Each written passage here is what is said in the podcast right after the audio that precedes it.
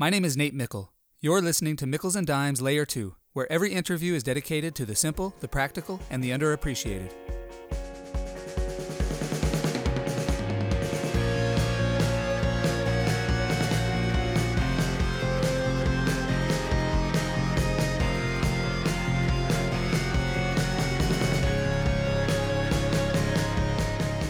Paul Gustavson is an organizational design consultant who has worked with more than 60 high growth companies in 42 countries, accruing more than 13 million frequent flyer miles, spending more than three years of his life on a plane. Some of his clients include American Express, AT&T, BP, Exxon, and GE, among others. And for 40 years, he has served as the president of Organization Planning and Design Inc. Paul is the author of three books, Running into the Wind, a Team of Leaders, and The Power of Living by Design, and his work has been featured in the New York Times, The Wall Street Journal, Business Week, and Fortune magazine. Since 1992, Paul has served on the advisory board of BYU's Marriott School of Management, and in 1999, Paul won the William G. Dyer Distinguished Alumni Award, which is the most prestigious award given by the Marriott School's OLS department. To put that in context, another award recipient was Stephen Covey. I hope you enjoy learning from Paul Gustavson today, because I always do. Paul, it's so great to have you on the podcast today.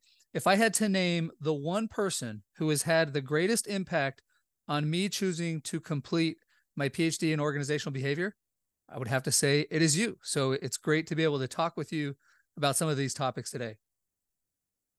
Well, it's a it's a, a, a privilege for me to be here, and and there's no question that from early on when I first met you, the love that you have for learning, applying, sharing, and improving is just so impressive. And we can get into that, but you know, from the early days of of what you learned, and then you just went out and applied it, and you've had a whole career of that. So it's a it's a joy for me to watch your progression and to be invited to be in this prestigious uh, podcast. Well, yeah, you mentioned, you know, when we met, and and I'll take us back a little bit. So uh, I'm playing at BYU. Uh, I'd, I'd walked on in 2004. We had just kind of a, a terrible season where uh, we didn't make it to a bowl game, third straight losing season. And there had been multiple arrests for some pretty terrible things. And, and the program was just kind of a mess. So Bronco Mendenhall takes over the program. And within kind of lightning speed, he gets that program into shape. So 2005, his first year, we go to a bowl game. 2006 through 2010, uh, we win at least 10 games every season, make it to a bowl game for 11 straight seasons. This is now going on, continuing with Bronco after I left the program, of course. But this is all relevant because I was there in the beginning when Bronco took over. And I was watching all of these design choices that he made, and he was turning the football program into a business. I was taking business class at the time, and organizational behavior was one of my favorite classes. And I'm watching all of these business principles get implemented. And then one day he says, uh, "Hey, leadership council." I was on leadership council. He says, "You need to, uh, you know, come here to my office at one o'clock or whatever, and you're going to meet with Paul Gustavson." And so we had a meeting with you. And what I realized in that moment was that you were, uh, in your to use your words, the coach's coach. You were the one helping Coach Mendenhall implement those business principles. And from that moment on, I just really saw the value in organizational behavior and what you were doing to help Coach Mendenhall. Well, that you know, and let me just sort of piggyback on that that experience when uh, uh, one of the one of the great privileges in my life was I had the opportunity to walk on as a return missionary uh, to the BYU football team. I was the first one to walk on, make the team in letter under LaVell Edwards, le- legendary coach, incredible uh, person to learn from.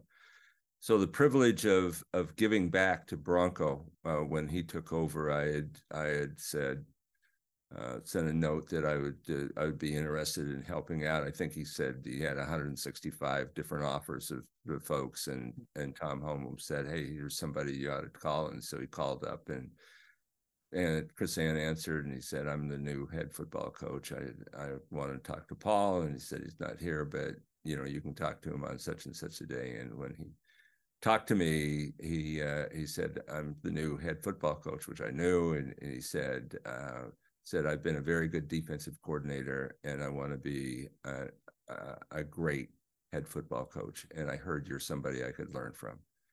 So I said, wow, teachable that. So, you know, one of the concepts that LaVell had was he had these team councils. And so as a suggestion to to Bronco, you know, have this leadership council, which you were part of. And and the amazing thing about Nate, uh, one of the things that I teach and we'll we'll talk about is organizations are perfectly designed to get the results that we get. And uh, one of the things that uh, Bronco had come to me one day and he said, you know, you you, you teach about organizations being perfectly designed to get the results that they get.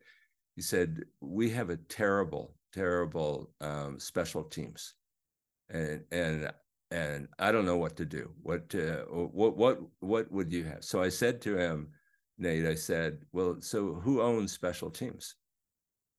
And he said, well, we all do. No, I said, no, who owns special teams? I actually played on special teams when I was at BYU, BYU. And I loved playing on it because I got to play, but it was not. I said, uh, he said, "Well, I guess the coaches do." I said, "Yeah." So and and how how are the players selected to be on special teams? He said, he said, "Well, um, the coaches choose them." I said, "So and the schemes that are developed, who, who does that?" He says, "Well, the coaches do that." I said, "So who actually owns special teams?" He said, "Well, I guess the coaches do." I said, "But who should own special teams?" He said, the players. So I said, what do you think you could do to get the players engaged? And the epiphany went to his mind. He said, you know, on the playground where we all learned, you know, you you had a couple of captains, they chose the players, and and you know, you got up and you you were on the team. And I said, I just smiled. I said, yeah. So so he went and he selected four great captains, and you were one of those great captains. And and I think you had some great elaborate process uh, like uh, like the NFL draft where you drafted uh, players and people cheered to be on the. you know, here's something that the Suicide Squad and all this other stuff that wasn't what people except me, you know, wanted to be on, and you wanted to be on that, and and you chose your players, and that when you reviewed the film, that you rated the players and, and, can I just interrupt there because in, when I was a junior, Paul, uh, I had been the punt returner, and there were ten other guys on the team on the punt return team, and there were a couple guys that I would watch every time that would literally block no one, and they were still on the team week every week, and so every week their guy is coming down free, and I've got to make him miss, and and nothing ever happened to them. So that's why I thought I better actually have some accountability here, and we're actually going to watch every player and every play and grade them. Yeah, that's and you were great. You you modeled what good looked like, you know, and I, I talk about that in in my book, A Team of Leaders. Is is you were a great example. So I, I again early on, I saw, you know, your your love for learning, your love for uh, applying immediately what it had, you know, and then sharing and and improving. So that's a what a, what a great connection. So I, I've loved seeing your career progress. So thank you for inviting me. Yeah, absolutely. I'm so excited to talk through uh, some of your frameworks today. And maybe before we jump in, if you just want to share some of the companies that you've worked with. So of course you've you've consulted with Bronco Mendenhall for uh, almost 20 years now.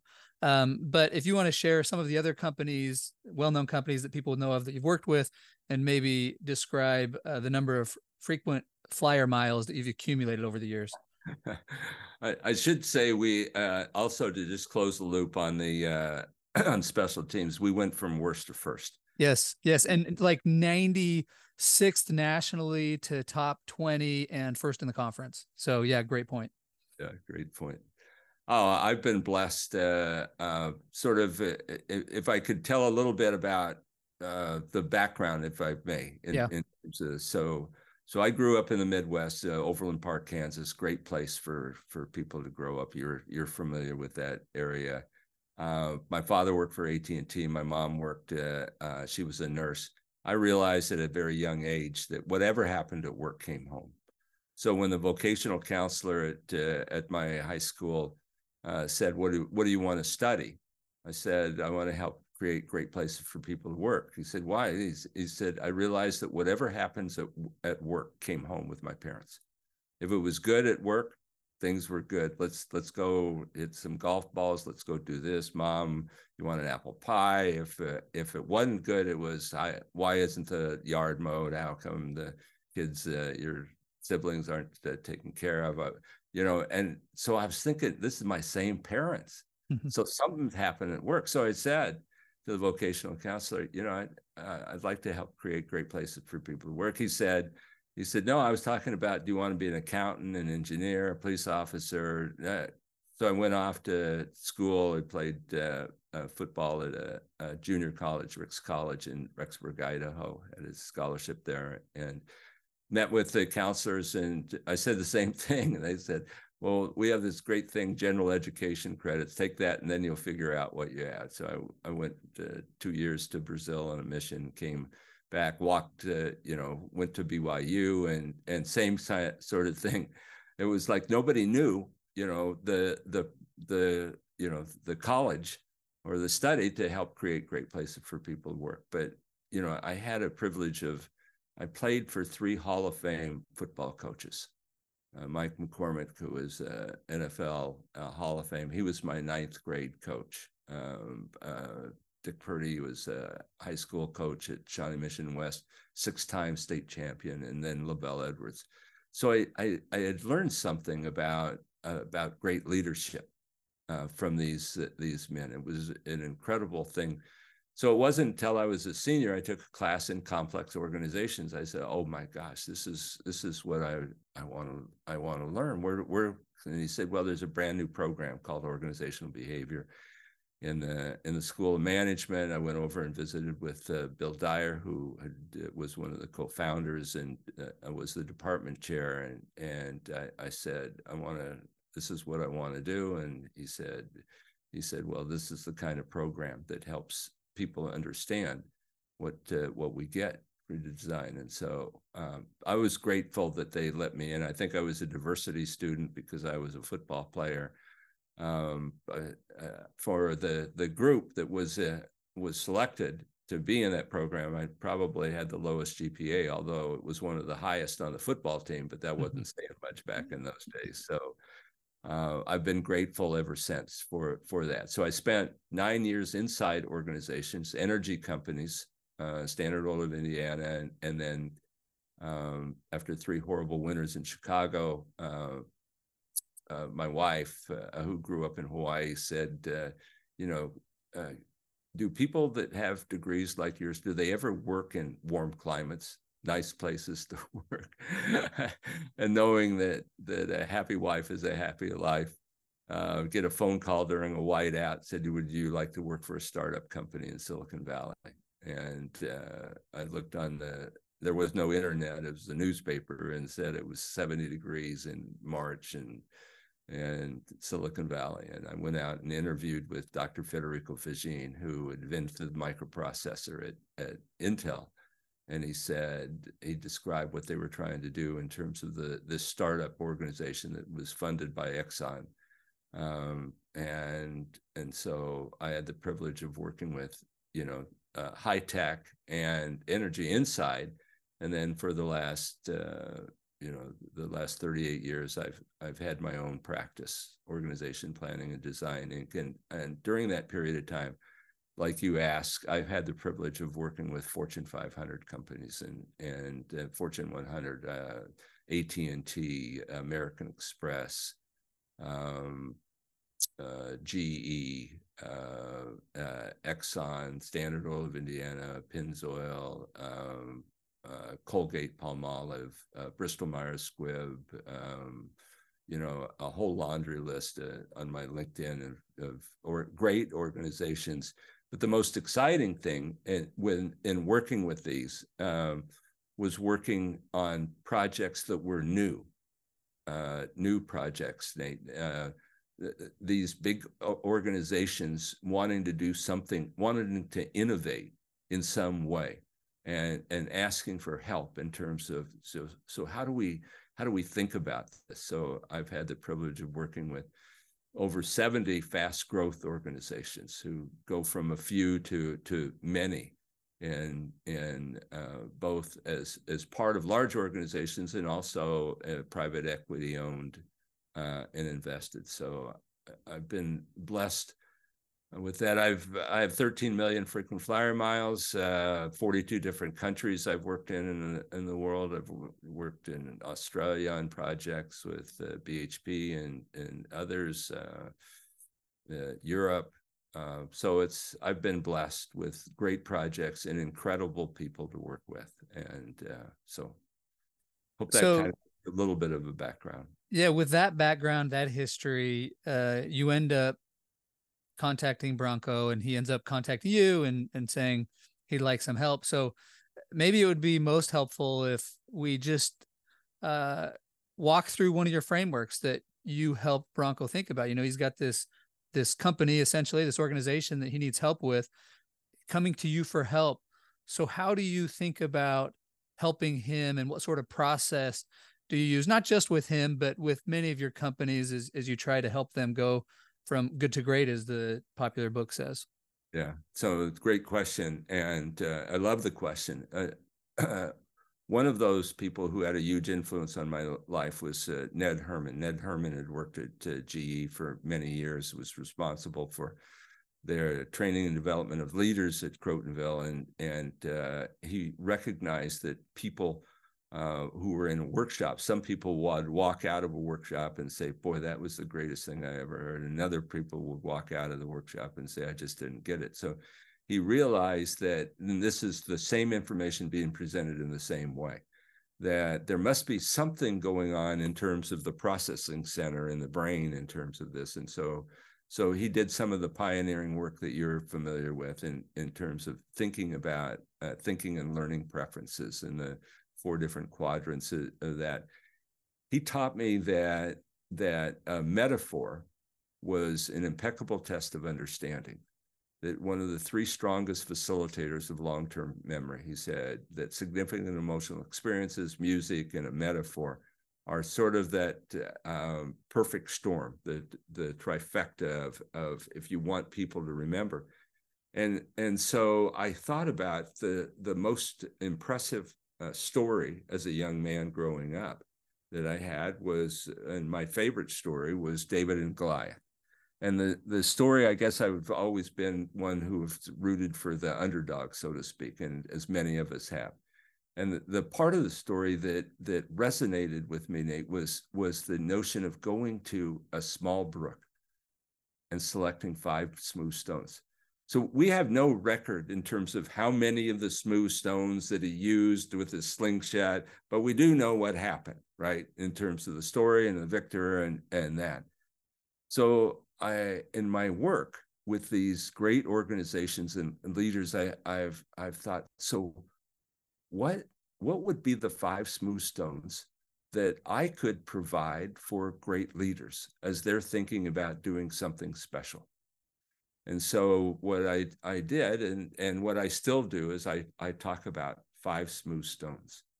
And in many cases, I give people five smooth stones so they can look at that. But the first smooth stone first smooth stone that I, I talk about in an organization is about strategy is about strategy and just telling the why is that smooth stone um, again i had the, this wonderful privilege of being a part of the organizational behavior graduate program at brigham young university and studying and being the teaching and research assistant for bill dyer bill dyer is known as the father of team building He's one of the pioneers as you know in the in the field of organizational behavior and what I realized, Nate, is that you you could have a do a great team building session with your team. But if you went back into the work setting and the organization didn't have a good strategy, it, was for naught, right? If you didn't have a good strategy. And so so I said, I want to learn as much as I can about strategy. So strategy is my first smooth stone and and strategy has uh, several components to it. Uh, I was greatly influenced by uh, Michael Porter's work uh, many years ago wrote what I consider to be the preeminent article, Harvard Business Review article, just simply titled, titled "What is Strategy." And in that article, he he simply said that that strategy is about creating competitive advantage, and the only way that you create sustainable competitive advantage is by doing either similar activities differently or different activities that create value. He said, uh, doing the same thing that other people do and just doing it better isn't strategy. He said that's uh, operational excellence, but it, it, it's not what truly differentiates you. And so, so I was intrigued with this this notion. Saw it play out earlier with working with incredible people like uh, Dr. Federico Faggin, who's in the Inventors Hall of Fame, and other great leaders that I had. So, so thinking about strategy and and this, uh, um, I've I've sort of articulated in terms of an organization's strategic intent statement. What are the things that guide the organization directionally? And so those components in, in, include the, the mission or purpose of the organization. What is our vision that we have? Um, the what Michael Porter helped me with in terms of thinking about and others is is marketplace positioning and uniqueness. And so metaphorically, I think of a, a, a cube, and and the cube kind of says there there are lots of opportunities in this. If it was a three by three or four by four, whatever it is, is so what's your space and and what your space is is saying what do you say yes to and what do you say no to and and porter emphasized that it, products and services. What are we going to do? What are we going to say yes to? What are we going to say no to? Um, customers who are we going to who are we going to attract? Who are we saying yes to? Who are we saying no to? And then the channel to to to create demand. How do how does that come about? And then in your chosen space, what is it that you're going to do unique or, or, or different than anybody else that you have? So it's sort of four really important questions uh, because the principle is that there are more opportunities than there are, are resources, and focused resources do much better than unfocused. So then thinking about principles that that are going to guide you uh, great leaders talk about i teach my people correct principles and they govern themselves so what are those principles that do that what kind of culture that you want to have? What are the attributes that are really important? And then what do you want to measure in terms of balanced scorecard? In this particular case as you said with with uh, bronco i gave him this article uh, what is strategy? And uh, my first time meeting with him i came in nate and and thinking I wonder if the I wonder if he even took time to read the article. And and we sit down in the conference room. He pulls this article out that he's he's he's copied, he's printed out, and it's highlighted, yellow highlights, things written in the corners, re- written in the corners, all these ideas. I said, "Oh my gosh, this is something special." And so um, every time I met with Bronco, and it's hundreds of hours that I met with him over 17 years, uh, 11 years at BYU and, and, and six years at, at Virginia, and continue, every time we're talking about uh, what how to differentiate. What is it that we can do different or uh, similar activities that we could actually do different or different activities? And, and you illustrated one of those in terms of the team members being a, a, a, captain of a team, selecting people, grading people, all of that.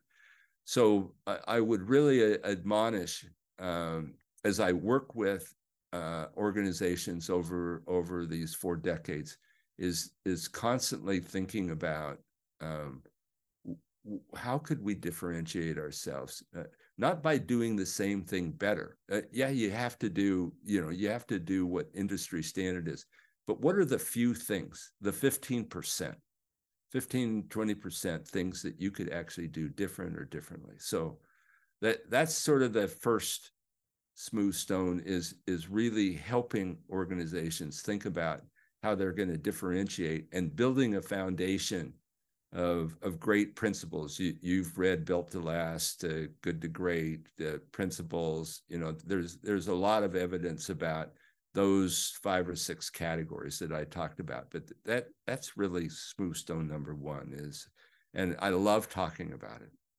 So when I first started my PhD program, I read this book called Transfer of Learning. And the idea for transfer of learning is that we're really bad at taking learning from one domain. Excuse me. We're really bad at taking learning from one domain and applying it in a new domain. And so we have a hard time transferring the learning. So, for example, you learned the importance of metaphor. Well, most of us then have a hard time taking that and actually applying it to a new domain. And what I love about you, you talk about, you know, actually taking things that you learn and applying them. You learn the importance of metaphor, and then you create metaphors. Your entire framework. You know, we've had uh, I don't know how many dozens of hours we've met uh, with different companies over the last 10 years. Uh, every time you teach a new principle or a new idea, there is always a metaphor associated with it that helps people understand it. So I've just been impressed with you and your ability to create great metaphors. And, and so I always have loved this five smooth stones metaphor. And in terms of strategy, we were just working with a company a couple weeks ago and, and talking about their strategy. And uh, I was intrigued to see Apple. Uh, what is it? They they they say no to thousands of products and opportunities, and focus on you know the the four or five. And so so much of strategy, yeah, it's it's about what you do, uh, but as you said, there are so many more opportunities than resources. So so much of strategy is figuring out what you say no to, so you don't say yes to everything. Absolutely yeah and and we all love the story of of uh, steve jobs when he came back to apple right we've we've read his book there are 150 different projects 15 different platforms and and he said we're going to do four things yeah and i think those four things have paid off pretty well for you know one of my uh another book that I read that was really interesting was written by Peter Thiel. He was, uh, you know, a venture capitalist there in Silicon Valley. Uh, he was the first outside investor into Facebook. He wrote a book called Zero to One, and in that he encourages companies to uh, basically the the the goal for a company is to have a monopoly to to compete in a space where you can't have a monopoly and he says you know you contrast that with for example the airlines where it's so cutthroat and you're constantly having to slash every sort of profit margin just to stay afloat. And one of the interesting ideas that uh, he shared from that book that that always stuck with me was he said he doesn't hire athletes, and the reason he doesn't hire athletes is because athletes want to compete, they want to fight, they want to go to the most competitive place possible, and basically the way I you know kind of uh, translating this into your language, they want to really focus on operational efficiency. Now, of course, working hard and and being efficient in operations is important, but that is not strategy. That is something entirely different. And, and so I think to your language, Peter Thiel has said your strategy needs to be doing similar activities differently or different activities altogether so that you can really have a valuable company rather than just compete endlessly on operational efficiency. Yeah, yeah, very well. And we all know that the the story of Southwest Airlines, where where they everybody boards a plane, right?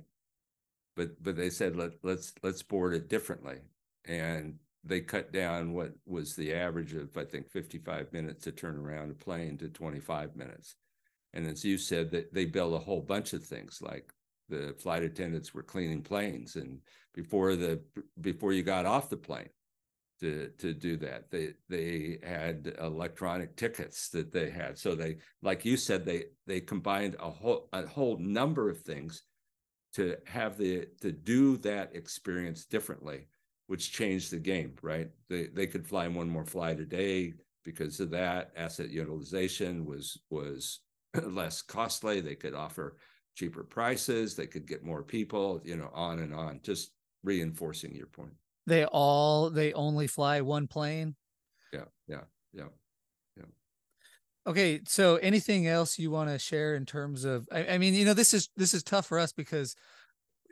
we could probably spend, you know, five to 10 hours on each of these smooth stones. But in terms of, of keeping the interview moving along, I guess the goal is, you know, hour, hour and a half for this episode. Uh, anything else you'd want to share on strategy before we move to smooth stone number two? I think that you know, I, I, I think what I would just say is is what's really important is, is you have a framework for strategy you know and and we've talked about the the the notion if you think about it a checklist you know do i have a compelling mission that that in, in engages hearts and minds people remember it? Is it something and and we've all seen that where they say oh my gosh thank goodness i work for this company because they do this you know and the vision of where we have you know the good book says where there is no vision the people perish. The, the notion of being able to see the future knowing what your marketplace positioning and uniqueness is being very clear about the culture that you think will differentiate you and one of the components that you just talked about was having have a learning oriented uh, culture and one that shares knowledge with one another. And then being crystal clear about the principles that will guide you. You know to be a principle based organization versus a rule based organization for every rule you have to have enforcement for every enforcement you have to have enforcers. And there's this cost that's associated with being a rule based where where being principle based people it aligns people and then having a balanced scorecard. If if you if you know these are the components and then you work with what you and I have been talking about in terms of so what's the difference? What what is it that we, we can do to differentiate and how does all that align together? Oh my gosh, great things happen. So And if I remember right, you spent how much time with Bronco on on just strategy before you ever really kind of dove into the other smooth stones? Hours and hours. I mean, I, I think we've we've spent, you know, I don't know, two or three hundred hours to, together. But uh, at least on this particular one, he he understood this before we went to any of the others. So it wasn't hundreds of hours, but you know it was tens of hours. So yeah, great. Okay, uh, smooth stone number two.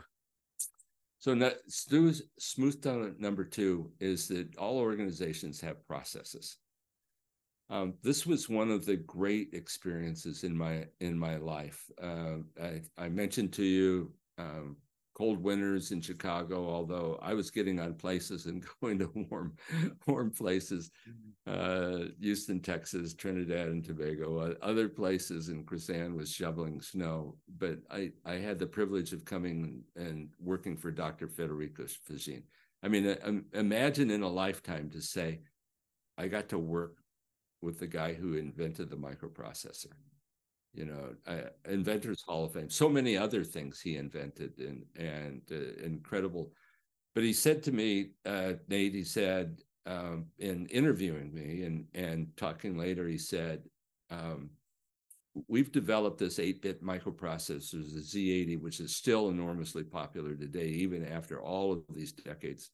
He said, uh, but in if you if you can't make enough of these for your customers, they'll go choose somebody else. Intel's, Motorola's, AMD's, whatever, whatever other.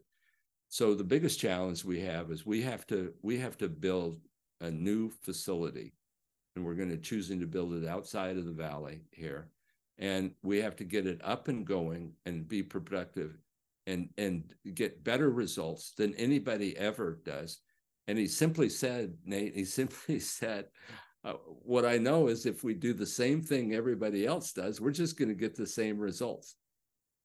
So we need to we need to do something different, and that's that's what I'm I'm hiring you to do and help. And so I, I, surrounded myself with some incredible people. To, uh, Jim Taylor, who had taught at UCLA, um, Herb Stokes, who was one of the pioneers at uh, Procter and Gamble in terms of work innovation, John Cotter, who taught at uh, at UCLA, um, a, a, number, Bill Veltrop, who had worked at Exxon, uh, incredible people. But one of the concepts that that caught me was this notion of being process centric or what they talked about in terms of socio-technical system design is that uh, state change. And so let me t- t- explain what this is. When I when I went to learn uh, about making a good microchip, when I went to uh, learn about making a good microchip, um, what I learned was that there were 160 steps. 160 steps took six weeks to do. Um, there were eight plus different departments. The product went back and forth between these different departments 43 times. They measured people on, on movements. Um, when I went to the cafeteria, people who worked in a particular discipline, if it, it was engineers or maintenance, they just sat by their own people. There was no no intersection. Nobody actually talked in the name of the product. No, nobody talked about, they were talking about moves and wafers and, and all of this kind of stuff.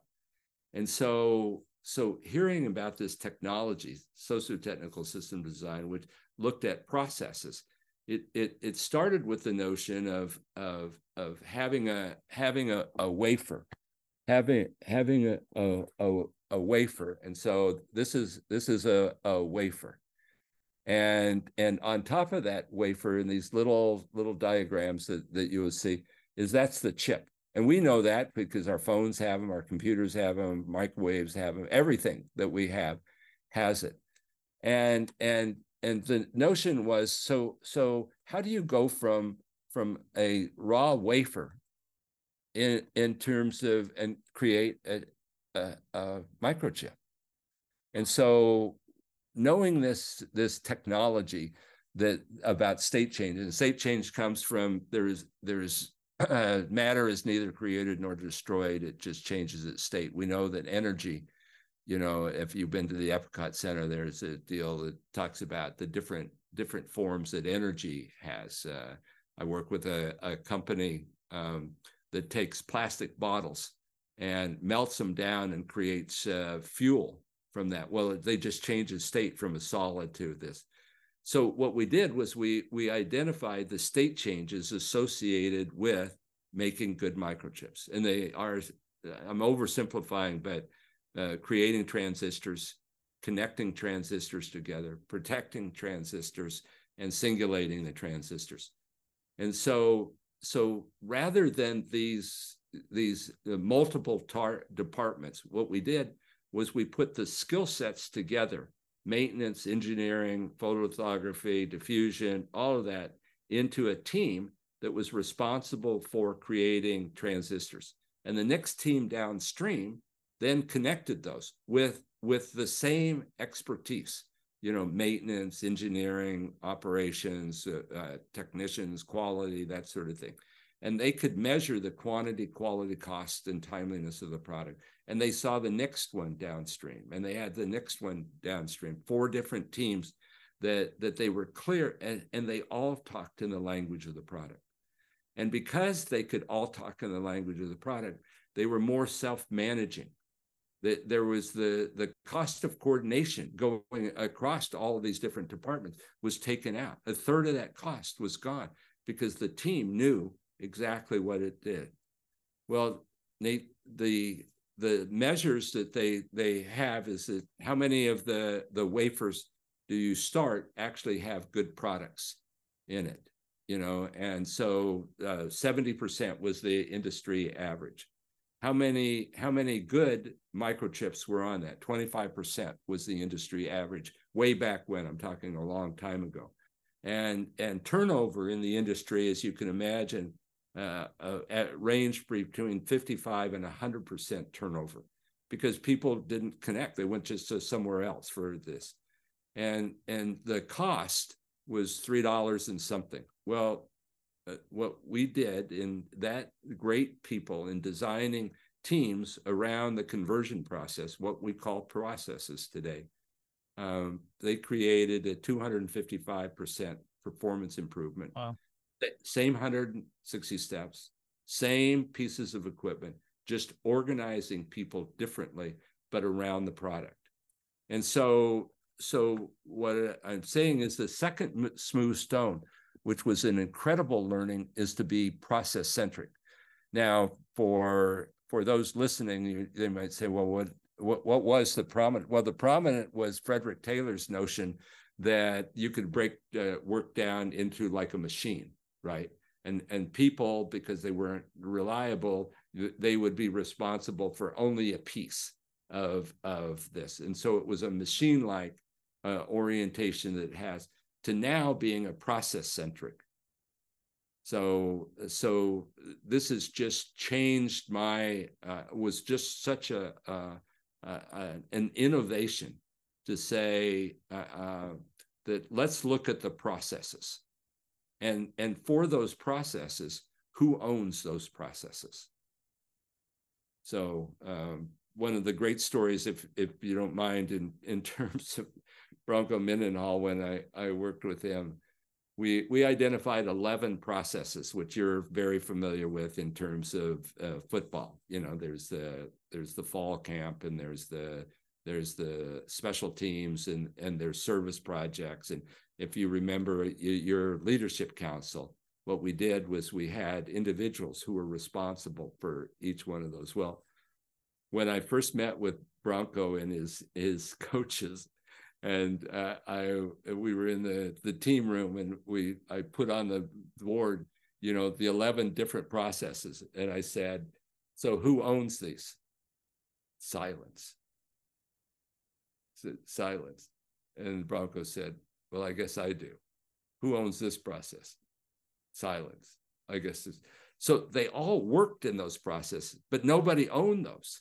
And if nobody owns it, the top guy owns it, right? So the notion uh, simply is is what what are the processes that you have and then uh, and being able to define those processes in using the sort of the state change state change in simple language is that if you have a what if you have ice and you add heat to ice it turns into water. If you have water and you add heat to it it turns into steam. The simple uh, analogy again uh, you mentioned that i love i love having analogies or examples is think of a bakery. Think of a bakery. Somebody comes in as a, a wedding or something special and and they want to have something made and so you convert the need into an order state change now it's an order you take the order and you do a, a procurement process and you have raw ingredients you take the raw ingredients and you mix it up and you have batter you take batter and you heat it and it becomes a cake you take a cake and you decorate it and becomes a decorated cake. You take that decorated cake and you package it. You have a packaged cake. You take that and you deliver it. You have a delivered cake, and then you invoice and and you receive payment and cash application. So any organization can be made up of processes. We just don't think that way. And so one of the great um, tools and competitive advantages, I think, is is helping organizations become process centric and and identifying identifying ownership for those and then having five or six tools on how to improve those processes like getting rid of non-value added work categorizing the work not all work is created equal knowing what's your competitive work versus your business essential and, and compliance work um, looking at where the variability is in the process and, and controlling that at source, uh, minimizing constraints that you might have. So sizing properly. So this is just such a huge uh, opportunity area that that we have. But it was this simple experience way long time ago, thinking about, you know, so how do you make a microprocessor? and and just changing changing the the whole paradigm of thinking to rather than if you imagine individuals who are going home and talking to their family or friends and said well how many movements did you get in today? As as opposed to that they they went from uh, 70% of the wafers having good products to 96% from 25% being functional to 50%, to being a cost of three dollars and twenty five cents to a dollar something, and turnover, uh, Nate went from fifty five plus percent to six percent. In, incredible, and and this is repeated over and over again in in in a variety of industries. So, um, so that's smooth stone number two. Just it, it's a whole lot. It's a, a whole semester, or it could be a whole college de- degree on on thinking about processes and improving processes. So, I think it's so interesting. You you reference Frederick Taylor, and uh, you know he had a theory of work, and it was basically the assembly line, right, where you just own your little tiny piece and you don't have ownership over the entire product, and that is not motivating and it is not fulfilling. Uh, as as I was as you were describing processes, I had a memory that you were um, you'd done some work with the uh, LDS Church, the Church Church of Jesus Christ of Latter Day Saints, in was it redesigning their temporal affairs, and and was that work done around identifying processes and improving them? Yeah, absolutely. One one of the blessings of our life, Chris Ann and mine, is the opportunity to give back and and and be a church service missionary for the presiding bishopric and and the human resource department.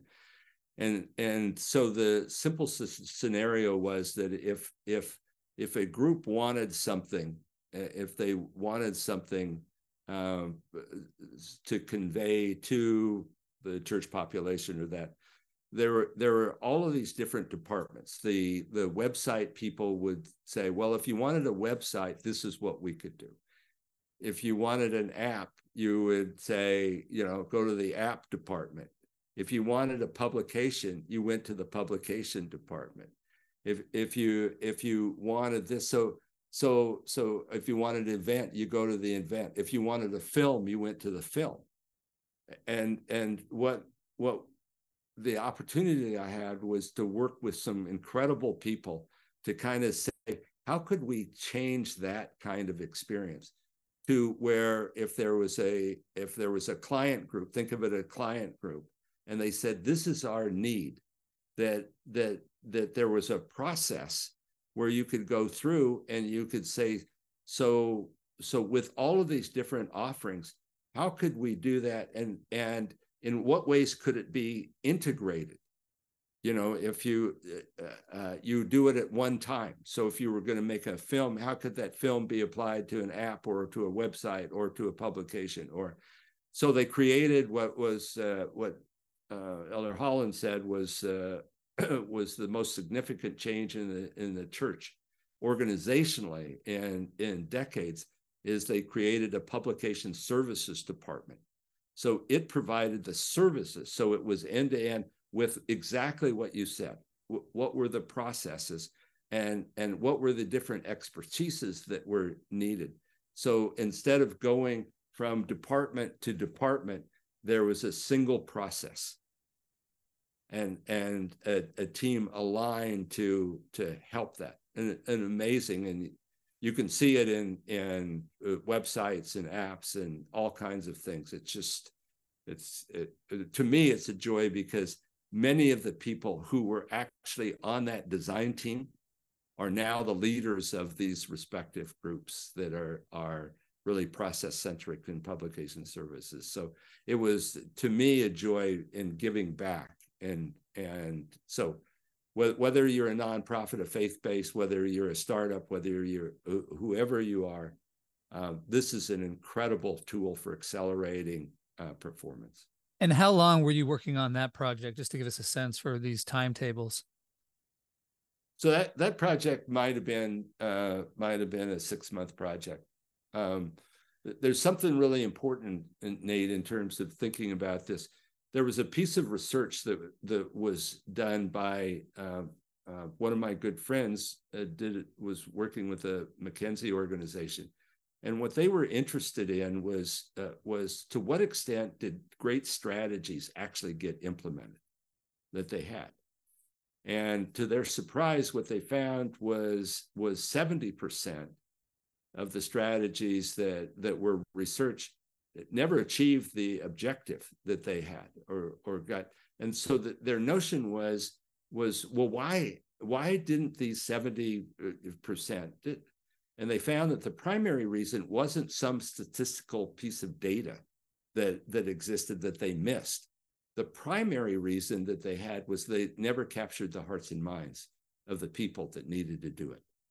So one of the very important aspects of design is is uh, how do you capture the hearts and minds of the people who actually are going to implement this so when you think about duration of a project in, in many cases you can do things fairly quickly but will you have captured hearts and minds of the people that have so so in any design project that I, I work on that there are two aspects that happen in parallel. One is a great design process, but the other is how are we working on capturing hearts and minds?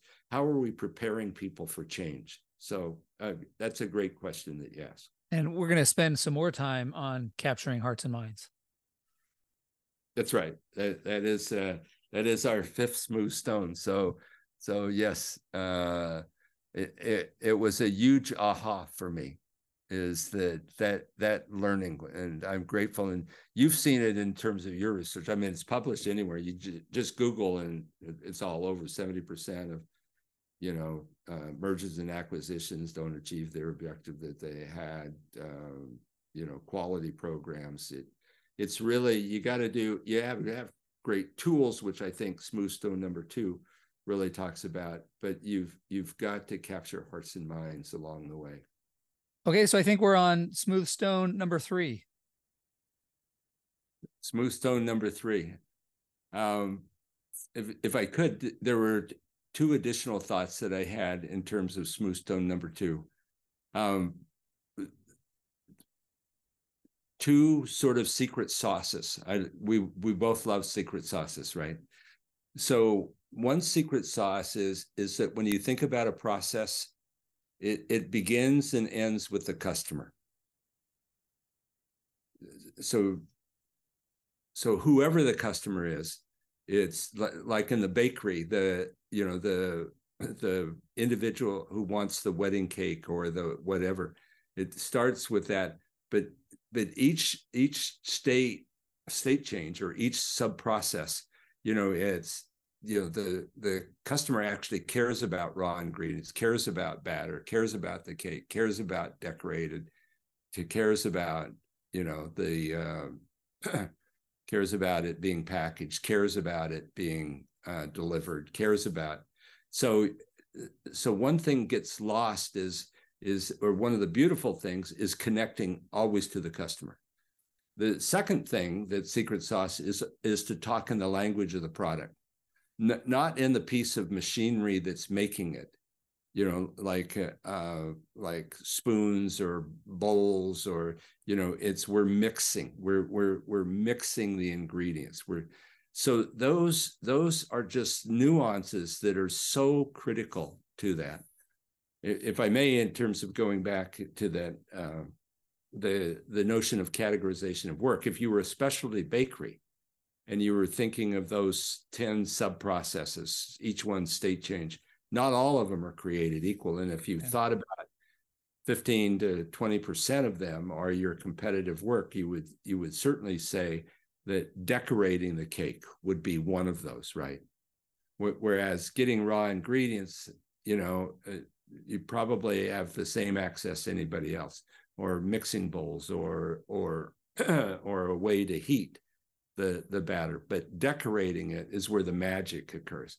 And it could be in the way that it's it's delivered, set up, uh, choreographed, whatever. So you, you want to be able to understand that not all work is created equal, and you want to know where getting back to smooth stone number one, the differentiation occurs. That's why process follows strategy. So I think that that you know is something some secret sauces there.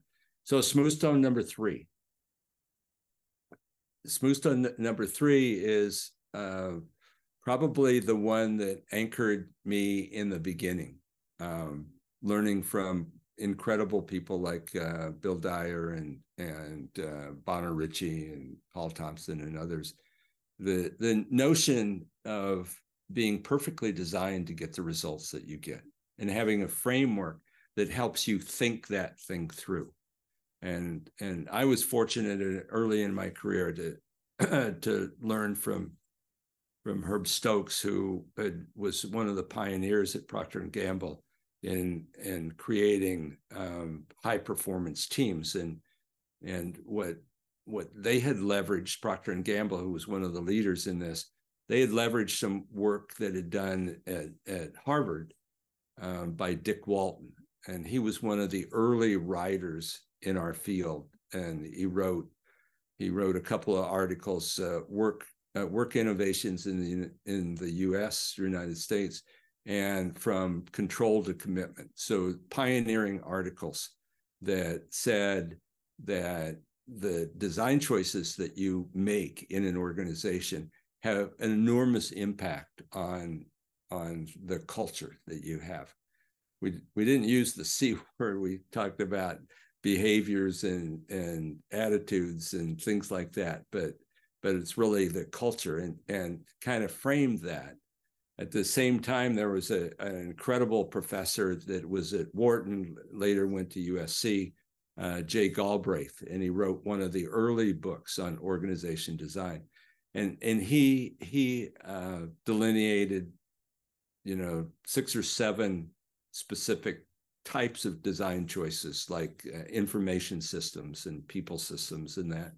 And we added to that and and came up with a, a framework which we refer to as the organizational systems design model, which is a which is a, a framework that has four components to it. it. It has a component that says, so what's happening in your external environment? What are your results today at the other? What's the culture that drives that results? And then 10 categories of choices, like your mission, guiding principles, uh, your strategies, your goals and objectives, your processes, your structure, your uh, your decision making and information system, your people systems, your reward systems, and your renewal systems. So, ten categories or levers that you can you can you can move to influence your the culture that you've defined that you need to have in order to do that. And what's what's terrific about the framework, um, Nate, is that that it it it is a framework that helps you analyze organizations um, and design organization. It's a descriptive model, not a prescriptive. It doesn't tell you one specific choice. It says, here's the category of choices that you have. So, how's this play out in organizations? Uh, oftentimes, someone would say to me, you know, we need to change the organization. We need to change this or that. And so the, the methodology and approach that we use is organizational form, design choices that we have, follow process, which follows strategy. So what you want to do is you want to nail your strategy down first. And we talked about those strategic intent statements and what they consist of, particularly the marketplace positioning and uniqueness. And, and then what processes then align with that strategy. So, for example, if you were in Apple, you would be uh, emphasizing as your competitive work the the product development, right, the innovation around that. Whereas if you were if you were Walmart, you would be thinking uh, about your supply chain, right? If you were Nike, you would be thinking about your demand creation. So those are are critical processes to what their defined strategy is. Well, now we're talking about organizational form. Organizational form are, are the elements of this organizational systems design model, the OSD model, that there are 10, 10 categories of choices that you as an architect and a designer of an organization have at your purvey to, to really uh, think about how they would influence or drive the kind of culture that you believe will uh, and create great net promoter scores, great financial results, great operational results, great engagement. So, so smooth stone number three is is really about um, the these organizational design choices and and uh, and reinforcing we get what we designed for. And it's an incredible tool for both analysis. How are we today, which we might refer to as current state, but we all might, might look at in terms of future state. Where do we want to be? And it's it's just a uh, just a, a, a great um, a great tool and and such a, a rich area for for people to think about here. So yeah, this is one that I think about a lot. So I've really tried to embrace this idea of organizations are perfectly designed to get the results that they get. So if you want different results, you've got to think about changing the design. So often, you know, people just think like, oh, it's it's you know, it's a motivation issue. People are lazy. I just need to talk to them. I just need to hold them accountable. Well, what about the overall design? What is your mission? What's your strategy? What guiding principles do you have in place? And just as a simple example of this, when I was on the football team uh, at BYU, the special teams, as we talked about, were struggling. Well, one of the design choices for special teams is if you were selected to a special team, you had to show up to practice 20 minutes early. So, guess what? Now that's it's like a punishment. Showing up to special teams is a punishment because you got to show up early. So I specifically remember talking to coach, you know, we're trying to change the design and trying to improve special teams. I said, coach, it's a punishment to be on special teams. What if we move the regular meetings early and then special teams is later so that you're there anyway? So you might as well be in special teams meeting rather than having to show up early. So a simple design change that, yeah, that wasn't the ultimate, you know, that that didn't take us from 100th to, you know, 20th nationally, but it was a small thing that helped. So how do we change the special teams? How do we improve performance? Well, we change the design. We don't just, you know, think about, oh, we're just going to give a pep talk and, and motivate people. We're going to change the entire design of the system. Yeah, great, great example. Great example. One of my other favorite pictures that I have of yours is the uh, the picture of the mechanical arm. So you know the mechanical arms in roads that block traffic. You know, you could think of mechanical arm for a a train and you have this this picture that I love where it's just like this one lane road and there's a mechanical arm there and uh, maybe you could describe the picture from there it looks like you know what I'm talking about yeah it's a great picture uh, it it has a mechanical arm that limits uh, the the traffic on on this particular street and so the the picture shows that uh, to either side of the road there is a grassy area and there happens to be snow on the grassy area. And it shows that there are tire marks going around the, the particular gate that existed there. So people weren't paying attention to, to the gate. So so one would argue it was perfectly designed to perfectly designed to get the results that they were getting. Yeah, there's no barrier there, right? Like if if there's if there's a mechanical arm and a wall on either side, then you have to wait for the mechanical arm. But if there's no barrier, of course, you've designed the system where people are just going to go around it. I, I teach business ethics, and so one of the things I do when I give exams is I say, you know, okay, everybody spread out as far as you can away from each other, because we know that if people are close together, they're going to be more likely to look on somebody's paper. So we're designing a system for cheating. If if you know you're Wells Fargo and you know most customers at your bank have two or three you know products with you and you come up with this great idea that everybody needs to have eight products and you develop and adopt this slogan of eight is great and you push the managers to make sure that every customer at your bank has eight products well what's going to happen you've designed a system where even though the customers don't need eight products, you know, some customers only need two or three products, checking account, credit card, savings account.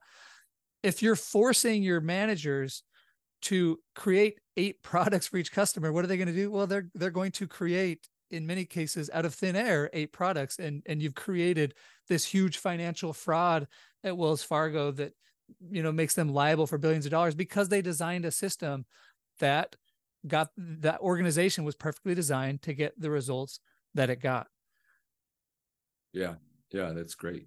that, is that, a great example. Um, let me talk about. Uh, uh, there are these ten categories of choices, right? and and we could spend a whole semester or more talking about you know every one of them but let me share a couple of secret sauces here in terms of so one of the elements i talked about is structure you know how you organize people around uh, you know in, a, in an organization and what i mentioned before is organizational form follows process right so when we think about when we think about uh, the design of an organization, there are uh, two distinct things that I want to talk about. One is at a high level, how do you how do you design an organization? So let's imagine that you and I were meeting with someone and they were uh, and they were interested. Mm-hmm. We're a fast growing organization. We've got all of this. Uh, help us sort of think through you know how m- we might organize for the future. Well i have three levels of design that i talk about. Level one says that since we talked about and anchored that all organizations have processes right? So if all organizations have processes then all organizations need that those processes need to have owners so if you have an organization and you you have a demand creation process which might be in traditional sense marketing and sales. It was so who owns the creating demand? You know, demand meaning that people make orders. Or if you had a product development process, who owns the product development process? One throat to choke, lapel to pin the rose on, whatever analogy that you want to have, who's accountable? Who's accountable for that process? So so what we work really hard with organizations around if is defining what their overarching processes are. And, and most organizations have a strategy process, they have a product development process, they have a demand creation process, and they have some sort of operation, supply chain, order fulfillment process, and maybe some sort of development process if they're uh, about de novos and, and acquisitions. And then they have three enabling processes HR, finance, and IT. So if those are the, your processes that you have, who owns those processes? So that's level one kind of design is, is make sure if you have processes, you have owners of that.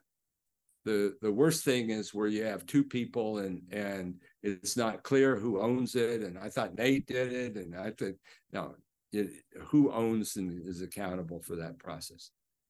Level two is is uh, where one of the fun uh, areas uh, is is says, okay, now that we've talked about our processes, so so what's the next level of design?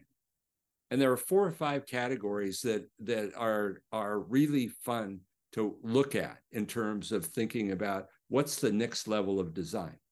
So one of those levels of design could be we're going to organize around particular customers. We're going to organize one great company that I look at is is they have they've organized around global accounts. These are these are accounts that are everywhere in the world. And so they want to be seamless with that account, whether it's in Australia, Japan, whether it's in, in Belgium, or whether it's, you know, wherever it is, we service them. So, and then they have a, a next level of accounts, which they call uh, enterprise accounts, and then they have SMB, small and medium business. So, so they've chosen to organize around the uniqueness of their customers. Another option in terms of thinking about organization is geography. We're gonna we're gonna be we're gonna organize around Americas. Asia Pacific, around Europe. So, so, or we're going to organize around the West Coast, East Coast, Central, you know. So geography is one of those. Another option to think about organization is around products. What are the products that we organize around? If you're a product centric organization, uh, you know, one of my clients is, uh, uh, Colgate. So they have oral care they have uh, pet nutrition they have liquids so so you could organize your your particular like their product development around those specific types of products. You could also organize around platforms. You know, what are what are the platforms that you have? If you if you think about an Amazon, an eBay, a PayPal, you you think about, you know, what the that we we offer platforms for customers where they can order whatever they want, right? So what are the platforms that we might have? Um, there, there might be something around technology.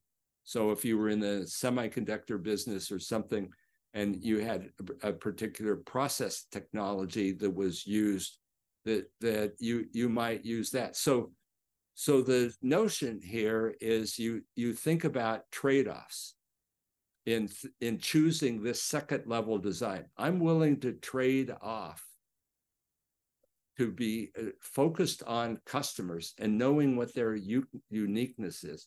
I'm willing to trade this off by by being able to focus on this. And, and so the notion is is that um, is that you're constantly thinking about w- which of those things because they all are at play, right? If you're thinking they're all at play but but which are more important i'm i'm willing to trade off being focused on customers so that they have a single point of contact e- even though it might be perceived not as efficient in terms of the operations it it solidifies the long-term value of that particular customer. You know and and so how do you choose to how do you choose to organize at that second level? And what are the trade-offs you're willing to make on that is really to me a really fun part of the design because you're you're constantly thinking about what oh so what was our strategy you know what are our processes so how do we think that we we might organize uh, around that so let's go back to the bakery if i could use an example so we, we we've talked about having an order to cash process. Somebody owns that. Okay, that's the highest level. The next level, how do we organize these 10 sub processes? Do we have one team that owns all 10? Or do we have a team that's responsible for the the uh, getting orders, another team for the procurement, uh, mixing and baking, another one for decorating, and another one for what how do we choose to organ do we ha- organize uh, around around products muffins uh, cakes uh, breads uh, so so so is that the way? Do we organize around uh, geographies the the west coast the east coast? You know so so you think about the the organization options that you have and and harkening back to your categorization of work and your process and your overall strategy. What was your uniqueness then you can align with that trade-off notion around those options um, so that's the second level of design does that make sense in terms of that you have these options that are available to you at that level yeah, and what I love about your framework is it helps people be thoughtful about the decisions they're making. You're not saying there's one right way. You're not saying, you know, we need, you know, all the best companies organize around geography, all the best companies organize around product. No, we got to be thoughtful and and so that's where you talk about how the system is important. What is your strategy? Because that will then affect, you know, what sort of processes you have in place. Yeah. Yeah, absolutely. So the there is a third level of design which will lead us into our you know our discussion on uh, stone number four. But the third level of design uh, goes back to one of the early principles that I I learned in graduate school. And uh, Lawrence and Lorsch at Harvard wrote an article, or wrote actually a book and several articles on on saying in terms of design, and this is in the early days of thinking about design as they said, what do you choose to differentiate on? And once you've chosen to differentiate on that, how do you choose to integrate? What are the things that you choose to integrate on? So let's say that we were working with a, an automobile company, and the automobile company had um, a, a, number of different branded cars. You know, they might have a minivan, they might have a Jeep, they might have a sedan, they might have, you know, um, a luxury car. But let's imagine that they said, you know, that, that we have these brands that we have. Well, using the Lawrence and Lorsch notion of integration, you would say, are there some things, though, with these brands that ought to be similar? You know, should should they have a similar battery? Should they have a similar um, um, uh, music um, uh, machine? Should they have a similar drivetrain? Should they have similar wheels? Should they have? And so when you think of that, if you said, well, it would be too costly to have a different drivetrain for every different brand that we have. It'd be too costly to have uh, a, a, uh, a, battery or or uh, the sound machine that we have or or the the that does, just doesn't make sense. These are business essential kind of things. So the so the notion the the notion that we think about there is is on those things where there ought to be some sort of integration what if you use communities of practice to share knowledge across those different brands? That that they were the they were uh, people who were paying attention to drivetrains were actually inside the brand, but that they had a, a community of practice where they worked across the brands to develop standards, uh, tools, um, improve processes, uh, have measures so that they they collaborate across the organization where they need to collaborate across the organization. So communities of practice are, are, are such a powerful tool to facilitate knowledge diffusion. So, so uh, again, my my what I'm hopeful that I'm highlighting here is that when you think about the structure piece of, of the organizational design elements, there are three levels of design. The how do we choose to organize around our processes? Because we just defined them earlier. What's the next level design, which is really a fun area to look at and, and how it needs to align to your strategy. And then the integration mechanism around knowledge.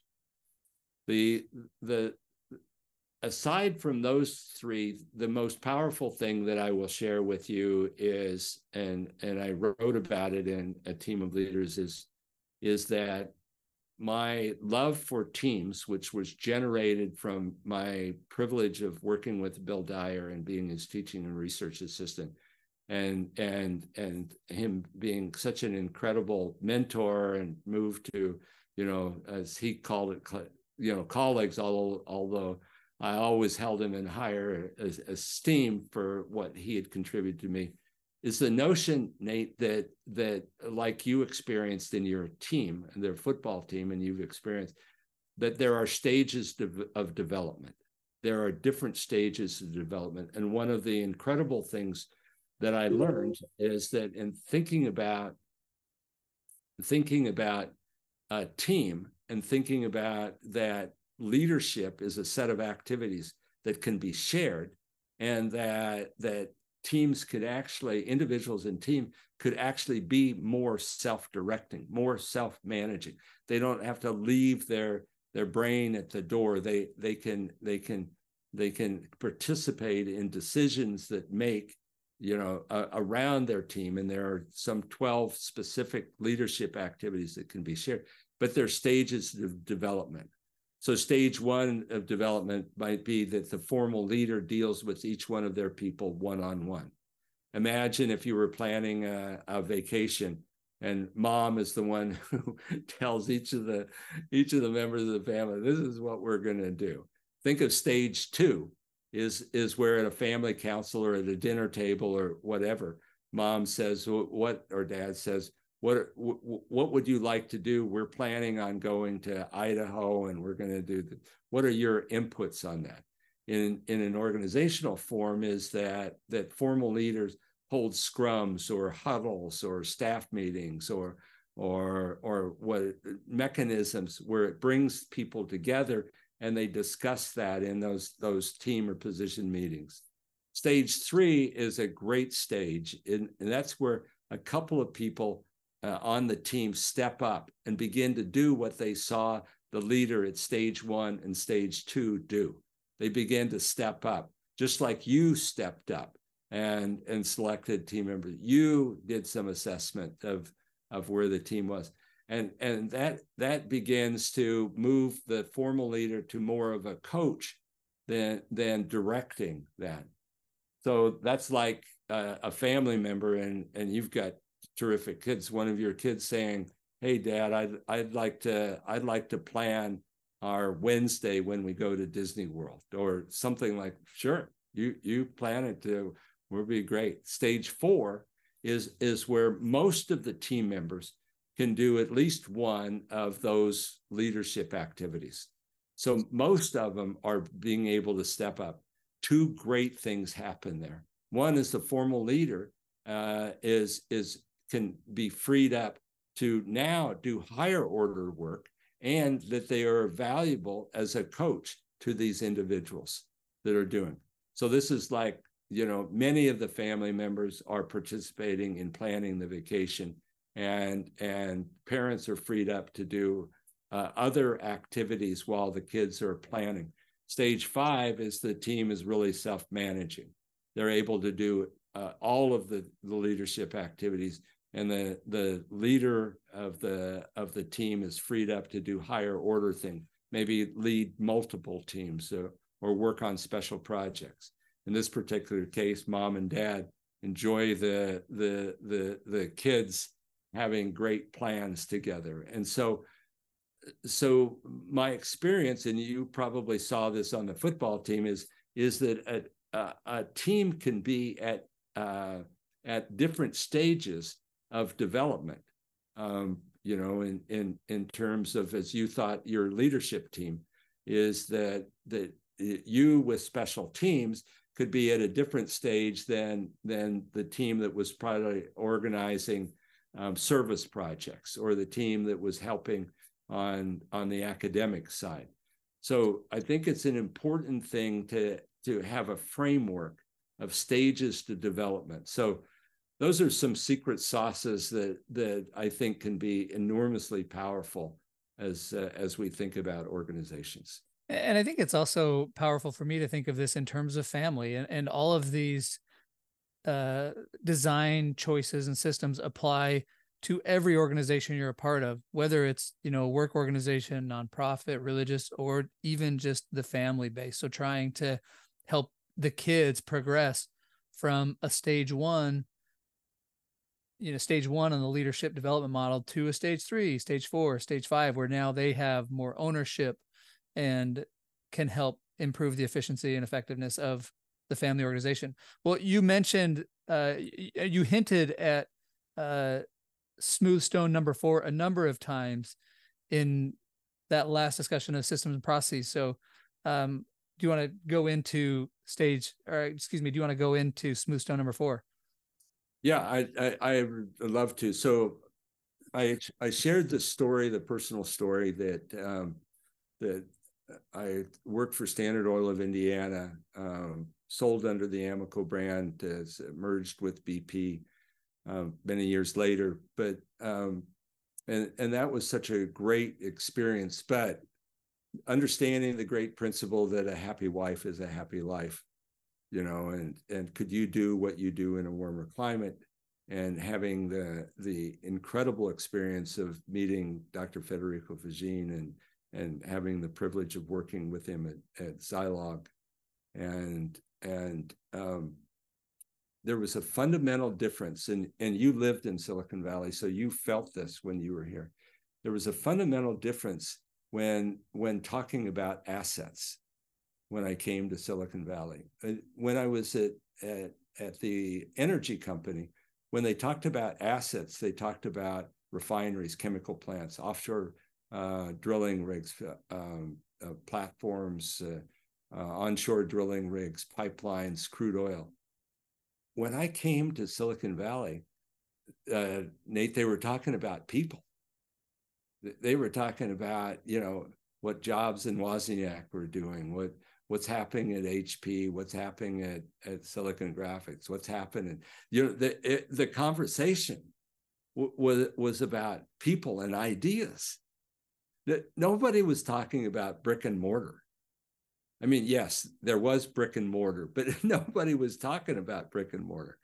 They were th- talking about the the various clubs where where bright people got together and they were sharing ideas of of what was happening. It, it was, uh, you know, and I'm sure you you experienced that at, at, at Stanford being here. It was just so different the conversation that had.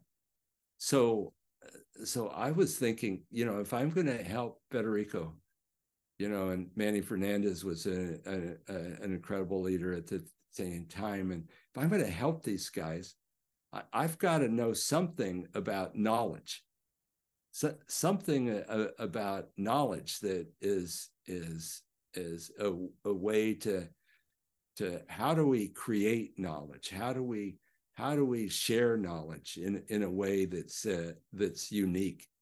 And so that that sent me on a whole journey. uh, a whole journey. I, I, referred to earlier Ned Herrmann who had done this pioneering work at ge on on the brain and how people learn. And he formed a company Herrmann uh, uh, international. And and uh, thinking about the the how people learn and and process information because I I I began to think if if knowledge sharing, as you referred to uh, earlier, is the purest source of competitive advantage because I could clearly see that happening here. And uh, my friend Dave Ulrich, who who you know and and who's done amazing work in human resources, one day he shared with me when he was doing some work with us and with one of the companies in the valley here he shared with me a, a little equation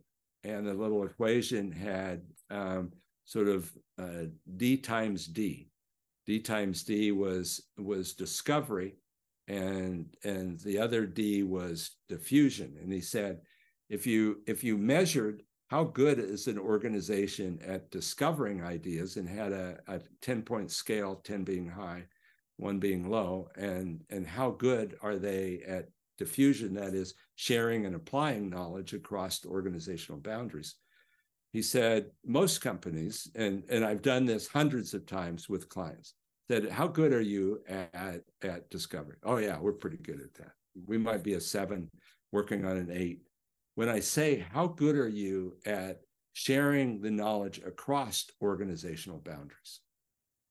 You know, uh, Colgate at one time had 57 different plants. You know, uh, National Semiconductor, who I worked with, had 25 different plants or some large number of plants. If you if you said if something was learned in Scotland, to what extent did that get shared with uh, uh Malacca, you know, Malaysia? It just didn't happen. It it just didn't happen. And and we began to say, so if you were a, a seven on on discovery and you were uh, you know you were a, a one or or or on or on diffusion which one are you going to work on well if you if you worked on if you worked on the discovery and got it up to eight you you you improve a little bit. But what if you went from a one to a two, or a one to a three? You know, you, uh, what if you went and you were as good at diffusion, you know, a, a seven, you know, 250% performance improvement. So what it became was a, a great tool to to share, particularly the engineers, you know, in terms of thinking about knowledge capability if we could if we could build on the discovery if we could build on the discovery but we could we could actually share knowledge better and go up that. Wow. Well and and so that that deals with culture. It deals with um, uh, learning thinking and learning preferences. Uh, uh if you were going to present something, and as Ned Herrmann would say, and and uh, and and her daughter who runs the company and grandson, you know, if if if if you could present something knowing their preference, you know, they're going to get it really quick. If you don't know their preference, you look for clues on, ta- on terms of how they might um, love to learn. Um, and one way that I do that, one way that I do that is I, um, a fun exercise is I ask people, you know, tell me about your, you know, your weekend. Tell me about your weekend. So Nate, if if someone said, "Oh my gosh, we had a great weekend," we made a list of all the things that we wanted to accomplish. We time sequenced them. Then we prioritized them. We allocated them out to the family members periodically during the week. We we weekend we reviewed how we were doing. That that's tells you about the thinking and learning preference of one. But what if the person said, "Oh my gosh, we had a great weekend. We invited friends and family member. We asked them to bring their favorite ethnic dish we sat around, we talked story, we did Pictionary, we did some karaoke. It was such a bonding experience. Do you talk to those two people the same way? Yeah, no. Or what if somebody said, "Oh my gosh, we had an incredible weekend. We got Groupons, which were 50 percent uh, off on on uh, theater tickets. We had some Outback Steakhouse uh, um, cards that had money on them. We probably saved hundred dollars this weekend you know different. Or what if uh, somebody said you know we got up really early in the morning and and we went up to the the top of mount umunhum and and we watched the sun come up and oh my gosh it was so spectacular seeing the lights there. So so so the, we all have preferences in terms of how we process information.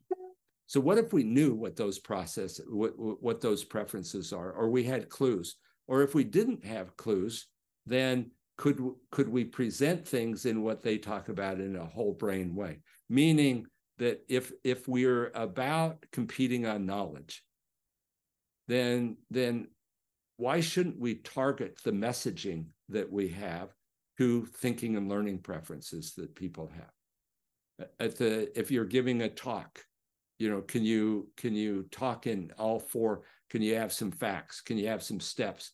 Can you tell some riveting stories? Can you use a, a, a metaphor to help or a picture or something that you have?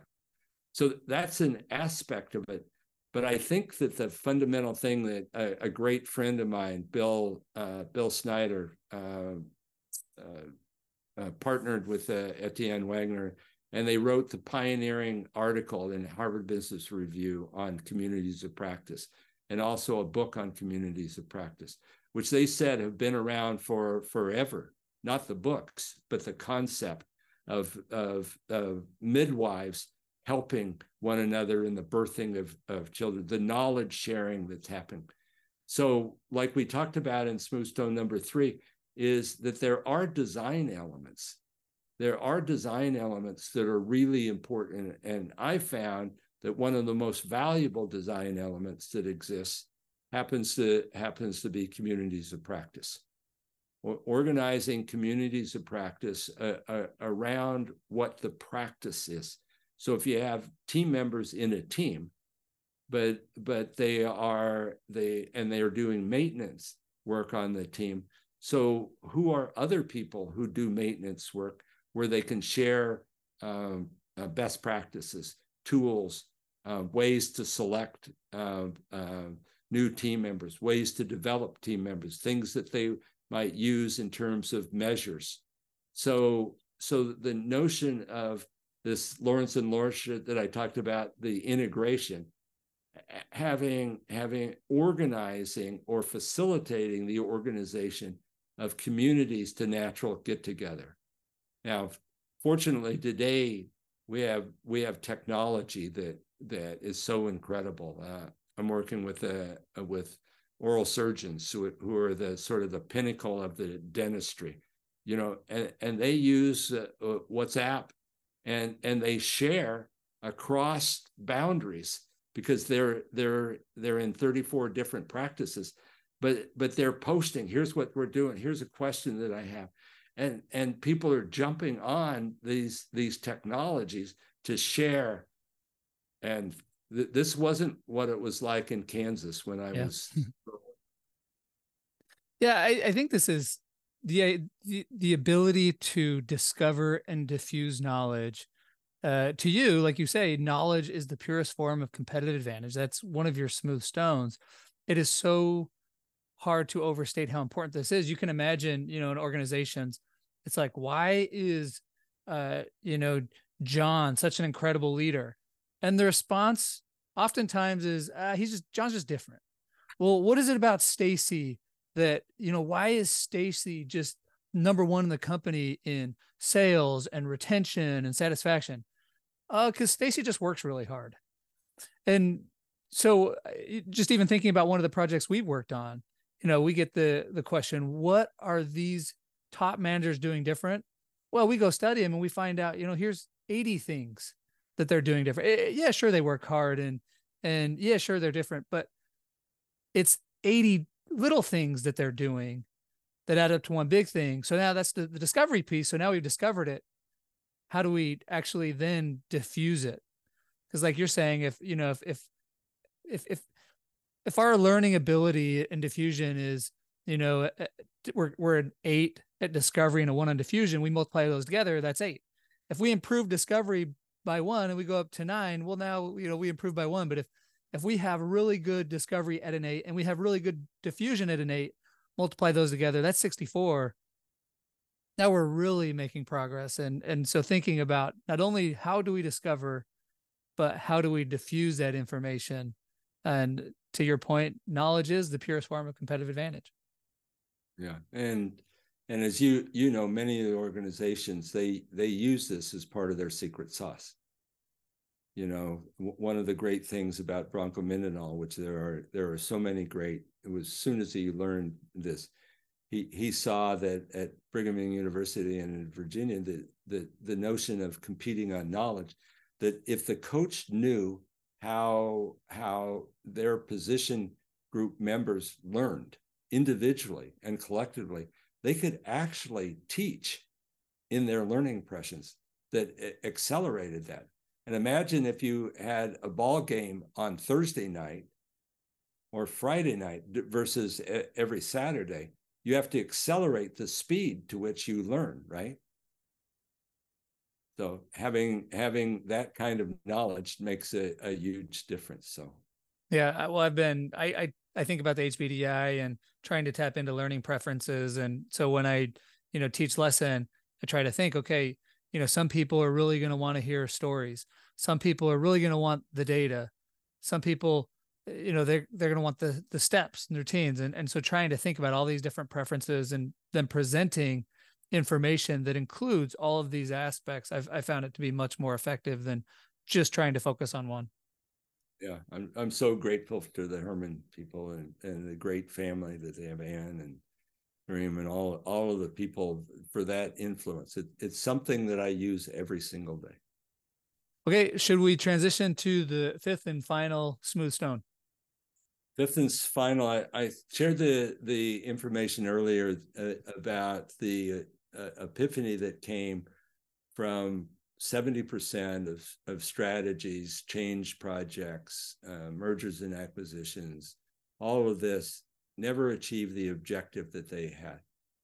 And the perplexity of thinking about the millions and billions of dollars that have been spent on strategies and change projects and quality programs and all of that and and thinking thinking about so so why was that and and as i shared the research said it wasn't that they missed some some factoid you know it wasn't that they missed, missed some fact that was associated with it or or they didn't find this. It was about hearts and minds. And I can remember my my early experience at Standard Oil of Indiana, and when they had consultants come in, they they would come in and they'd package, you know, a beautiful package.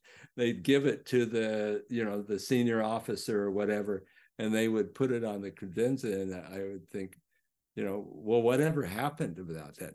You know, and and the top leaders were were happy to, but no, but the real issue was, you know, was implementation, right? Capturing hearts and minds.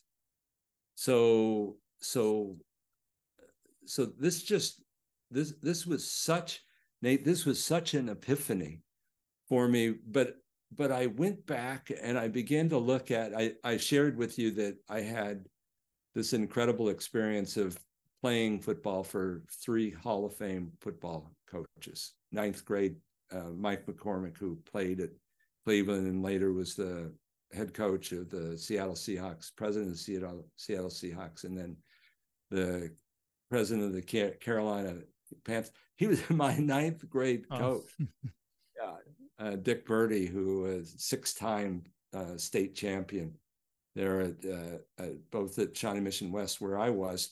I was in the formative years. We were, were in that, but then at Lawrence, which you know has been a powerhouse there, and then of course, um, uh, you know LaVell Edwards, and and I think about what LaVell did in his style, you know, of capturing hearts and minds. He's he said that he selected. I did a project in graduate school. Uh, that he selected his, his his coaches, the best coaches that he could.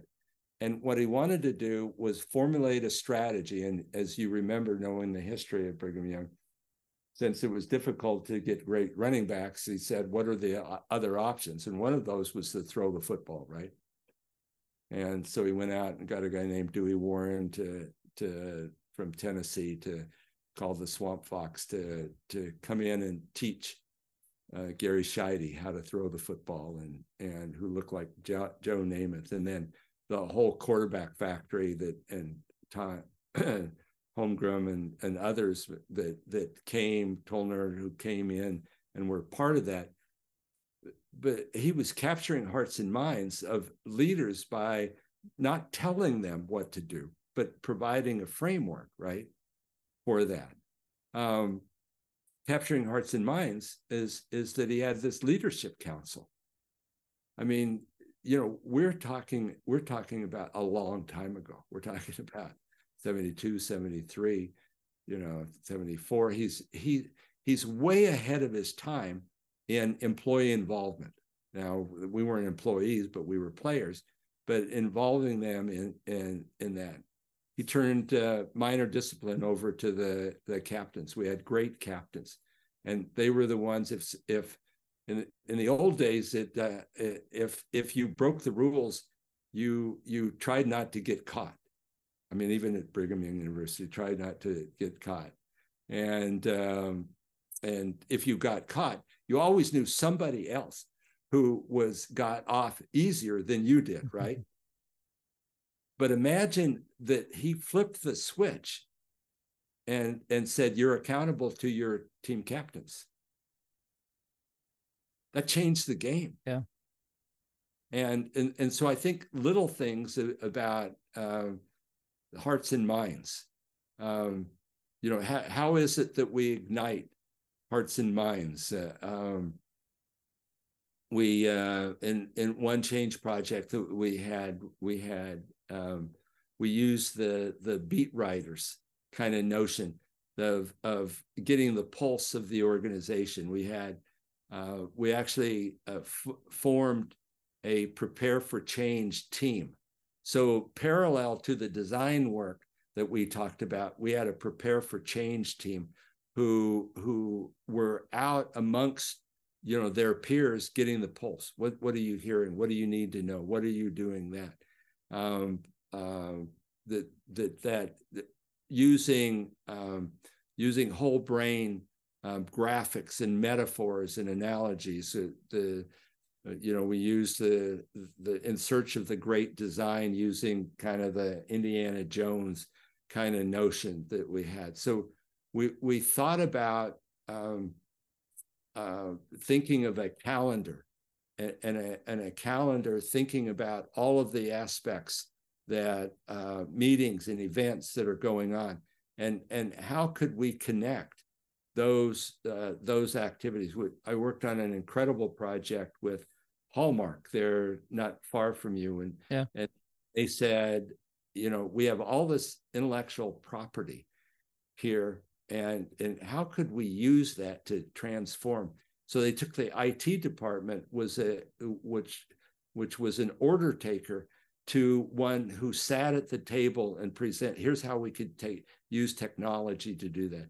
And so part of that was they took a calendar and calendar and identified the different dates where natural events were going to occur and how could they plug into that. We did the same thing at, at, at nasa when they were they were looking at how do they improve communication after the second uh, disaster of the space shuttle? How can we improve communication up and down? And and we we we worked on developing a whole communication plan of of uh, what are all of the events and who owns those and how can we utilize that and and making sure that the communication of what we're what we need people to know is actually happening so a whole whole design process of of trying to ignite hearts and minds of of involving people in in in the process where they had uh, I worked with uh, Mars uh, Mars uh, um, years ago really fun project that they had. What happened with Mars is is they began to lose market share. There happened to be a uh, uh, an alien movie you you might mm-hmm. early in your your life I'm sure Uh, ET ET well, if you remember, E.T. Um, uh, left on on a, a, way to for people could he could find the path was Reese's Pieces. Well, mm-hmm. the ET folks had gone to Mars and said said you know how how would you like to do that and they said well we're really not into those kind of films and that sort of thing so so reese's pieces exploded exploded, actually exploded because all these kids, I hey, ET wants to yeah. own home, get this. And so, so they said, we need to change our whole strategy. We need to go from big bars and running long runs of the same candy bar to bite size. You, you, you know, the bite size now today, yeah. which you, you have to change the equipment. You have to change all of this stuff.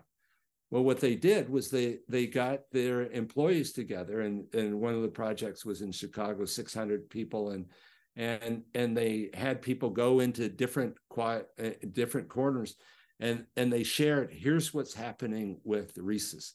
Here's what's happening with technology. Here's what's happening, and at the end they said, "We want you." There was butcher paper. There was butcher paper on the walls uh, Nate, and they said, "We want you to draw pictures of what you think, uh, of what you think need to need to change."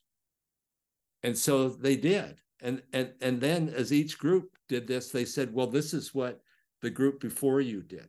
And this is what the group before you did. And so it began to captivate hearts and minds. You know, in, in a faith based calling that I had, I, I, I was working with uh, 180 terrific young people, young adults. And so I had to make collages of what it would be like to be part of this organization. You know, it was a way to ignite hearts and minds with, with collages and, and cutouts. And today we would use computers, right, and, and pull different things. But hearts and minds is so critical to success. It's just, it's just, and it's such a fun area to to to work on. Um, but it's it's not well thought of you know it's not at the forefront of of many lead, great leaders are constantly thinking about that. But it's just one of those smooth stones that i i think just keeps on giving so you've talked about you know the three facilitator three facilitators of long-term memory music metaphor significant emotional experience and so Bronco thought a lot about this, Bronco Mendenhall, when he was trying to uh, redesign the program. And so, you know, we had a, a, race to the top of Y Mountain. And, you know, that's a that's a significant emotional experience because it was so difficult. And then he uh, you know, use the metaphor when we get to the top of, uh, you know, what's the view like from the top compared to the bottom. Uh, he took us up the Rock Canyon and uh, he had us storyboard or, or write, I guess, brainstorm all of the things that was wrong, all the things that were wrong with the program. And, you know, it takes an hour and then we read them off and throw them in the fire and burn them. And then we write, you know, what do we want to change about the program? Uh, so these are all all geared towards capturing hearts and minds. And it was incredible to see him do that and totally get the hearts of the minds of the players. Redesign the office space using visual management. So when when we first moved into the new building, all the walls were white, and they were white for a year. And then Bronco came in, and with your help, talking about visual management, uh, we had all the murals and the NFL walls and the great plays of past games and great players and that again just all capturing hearts and minds yeah that's a now i i think i remember who the first person the first person to reach the top of the y they didn't they isn't that oh and, and and let me tell you uh one of my greatest accomplishments was uh, racing to the top of the Y, and I had Aaron Gordon right behind me.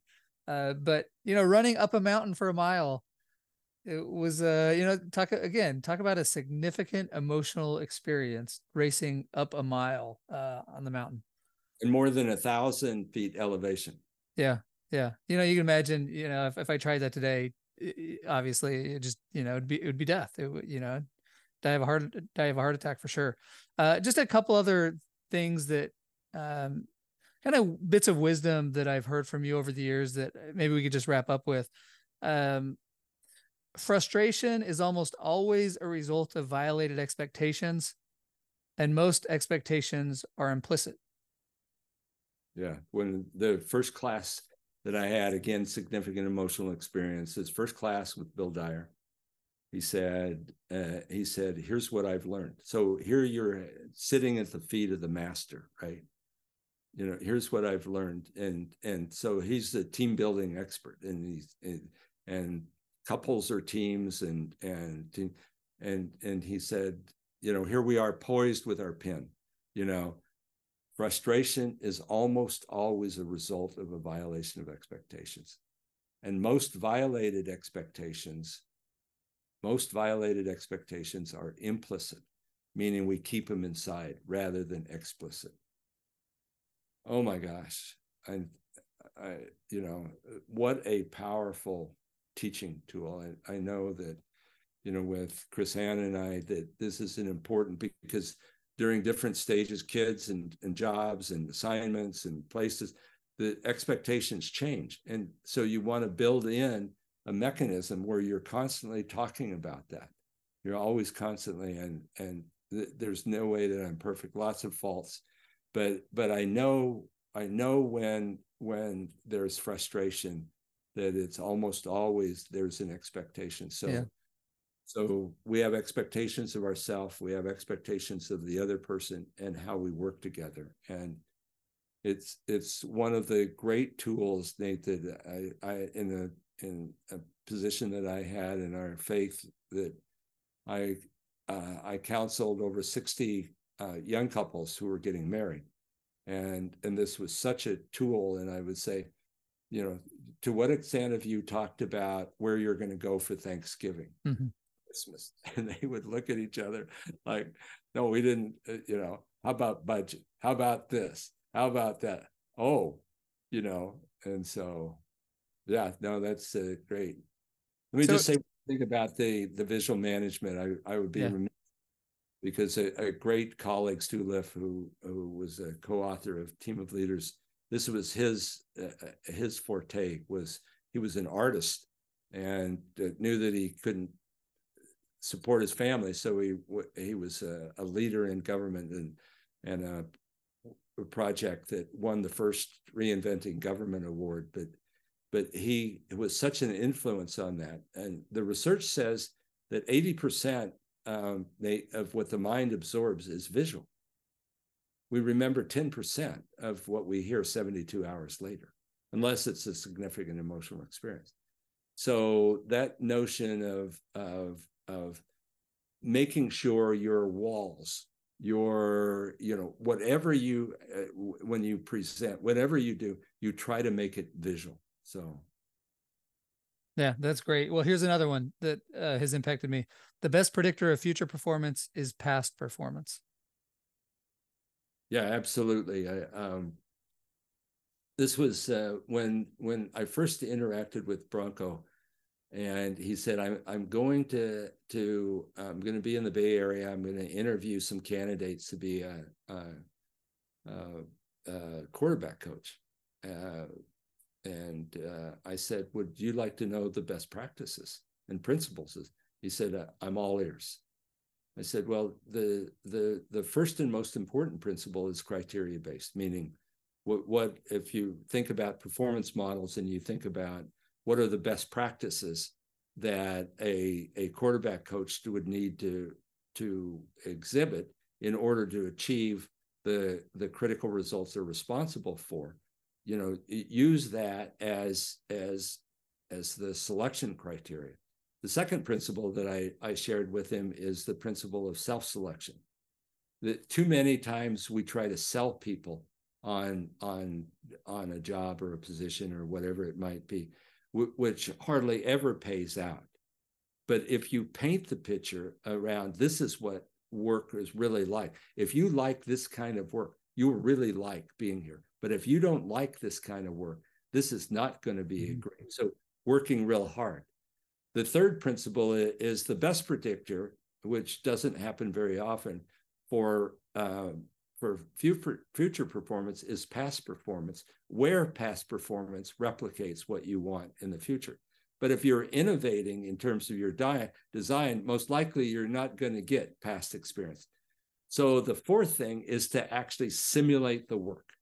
So one of the great design elements that that I've I've worked with organizations on is is creating simulations where people actually have to do what they what they had. And the real benefit is that by doing that, by by doing what it is, they can go, oh, so this is what I'm going to be doing. Or they say, wow, this is what I'm going to do. And the other side is you get to see to what degree do they fit. So uh, uh, yeah, uh, simulations. You cannot select somebody without or promote somebody without simulating, having them simulate the work. Okay, last one, and then we'll wrap up. Um, it's more important to manage our energy than our time. People only bring so much energy into a, a work setting, and and so being able to uh, manage that both from if you you think of you're a leader and and you're working with a team or with the individuals or you're you're looking at your yourself what you w- want to do is is say what are the things that that um, create the positive energy? And what can we do to accentuate that positive positive energy? Um, in in terms of um, in terms of their behavior. The, there was a great Psychology Today article many years ago that said people people who come into the office either come in with positive energy or negative energy. And what you want to do is you you want the people who have negative energy, you want to flip that because they're bringing energy in. You just don't want it to be negative. So you want to put design elements in place to help take that same energy and oftentimes the use of metaphors and analogies is, and stories is a great way to do it. But I think that the the notion of managing energy, individual energy, was certainly uh, you know a great thing that um, I went to a place in in Florida, and I think uh, Bronco did also, where there was a whole technology around being in touch with your own energy and and knowing that um, just like in hitting a baseball, that you have to store the energy and then release the energy. There needs to be storing energy activities that you do um, on a, a, regular basis. So, whatever those things that that work for you and in managing your energy with with the notion of of of uh, the positivity um, is is an important aspect. Um, you know, one of the great studies on on the University of Washington did on marriages that stick um, said that their research indicated that that uh, couples who use the we rather than I and saw each other through rose-colored glasses, and that the, ha- the glass was always half full, uh, uh, had the greatest propensity to stay together, and those who did the opposite, you know, uh, were not so successful. So I think the the the positivity of of energy and and how you build on that you know through compliments and and rather than criticisms not that we don't address improvements but make sure that we we are are managing our own energy and the positivity energy of of the teams and individuals that we work with so. I was talking literally with, last night with my family about that research from University of Washington and the the happy couples uh, well the unhappy couples um, they they track you know the positive to negative um, interactions and it was one to one in the unhappy couples and in the happy couples it was five positive for every one negative. So you know you might think one to one's not too bad but uh, uh, certainly the positive energy matters a lot. Well paul you've given me a lot of your time. Any anything else you want to say as as we wrap up? So i you know my yeah, I, I want to, I'm, I'm grateful. Uh, I, I have a, a lot of gratitude for the many people that from my parents to having great coaches to um, incredible professors to great colleagues that I learned to with with great um, uh, great leaders, you know, through my you know many different companies that I've had the privilege of working with that I've been able to learn with them and and to be blessed with knowledge about um, five areas which I call smooth stones that really do make a difference. And and I'm just so grateful for for being able to sort of my why is is to help create great places for people to work because I know that they take it home with them and they take it to their PTAs and they take it to their soccer uh, teams and they take it to their faith-based organizations and that by applying these smooth stones we we create great places for people to work and that helps create a much better family neighborhood um, city community so so i'm i'm grateful and i'm grateful to you for the privilege that I've had to see your progress over the years. I mean, you know, it, I'm I'm delighted that in some small way I've had an influence on on you because you're doing incredible work. Well, I appreciate it and and you've had a big influence on me.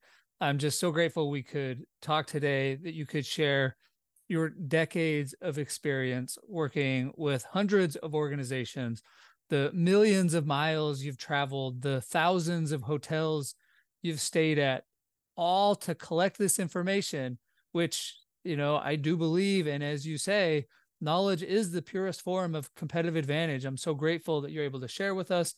Uh, Paul, you were the Marriott School of Management's William G. Dyer Distinguished Alumni Award winner a long time ago. That was 20 years ago that you won that award. And you know there there were a few um, people that won the award after you, like uh, uh, you know Stephen Covey and uh, Kerry Patterson, Dave Ulrich. So you're just in incredible company, and I'm just so grateful that you were generous with your time and knowledge today. So thank you so much for coming on today. Well, it's it's just uh, part of giving back, I think. You know. So thank you. Thanks for listening to this episode of Mickles and Dimes. Paul Gustavson has helped multiple companies grow their revenues from the tens of millions to the billions, and I love his five smooth stones framework. First, strategy is about doing similar activities differently or different activities altogether. Simply doing the same thing as others, but better, is not strategy. That's operational efficiency. But by carefully designing one's mission, vision, guiding principles, core values, and balanced scorecard, companies can identify their uniqueness and understand what they say no to. Second, organizations are made of processes, and not all processes are created equal. When Paul worked with Federico Fagin, the inventor of the microprocessor, they were able to organize their work around processes, creating clear ownership, which resulted in a 255% performance improvement. When thinking about processes, be clear about who owns each outcome, because if everyone owns an outcome, no one does. Third, you get what you design for. Organizations are perfectly designed to get the results that they get. So if you want to change the results, you need to change the organizational design. For Paul, those design choices fall into 10 buckets or levers that can be pulled to improve organizational outcomes. Fourth, knowledge is the purest form of competitive advantage. The ability to discover, create, codify, diffuse, apply, and renew knowledge is the purest form of competitive advantage. Also, in an organization, it's nearly impossible to overcommunicate, and the best predictor of future performance is past performance. Fifth, leadership is about capturing hearts and minds. Too many mergers, projects, and initiatives fail because leaders don't capture hearts and minds. By engaging people with significant emotional experiences, metaphors, and even music, leaders can more effectively capture hearts and minds. In summary, to design a great organization, remember Paul's five smooth stones. It's a simple idea, please take it seriously.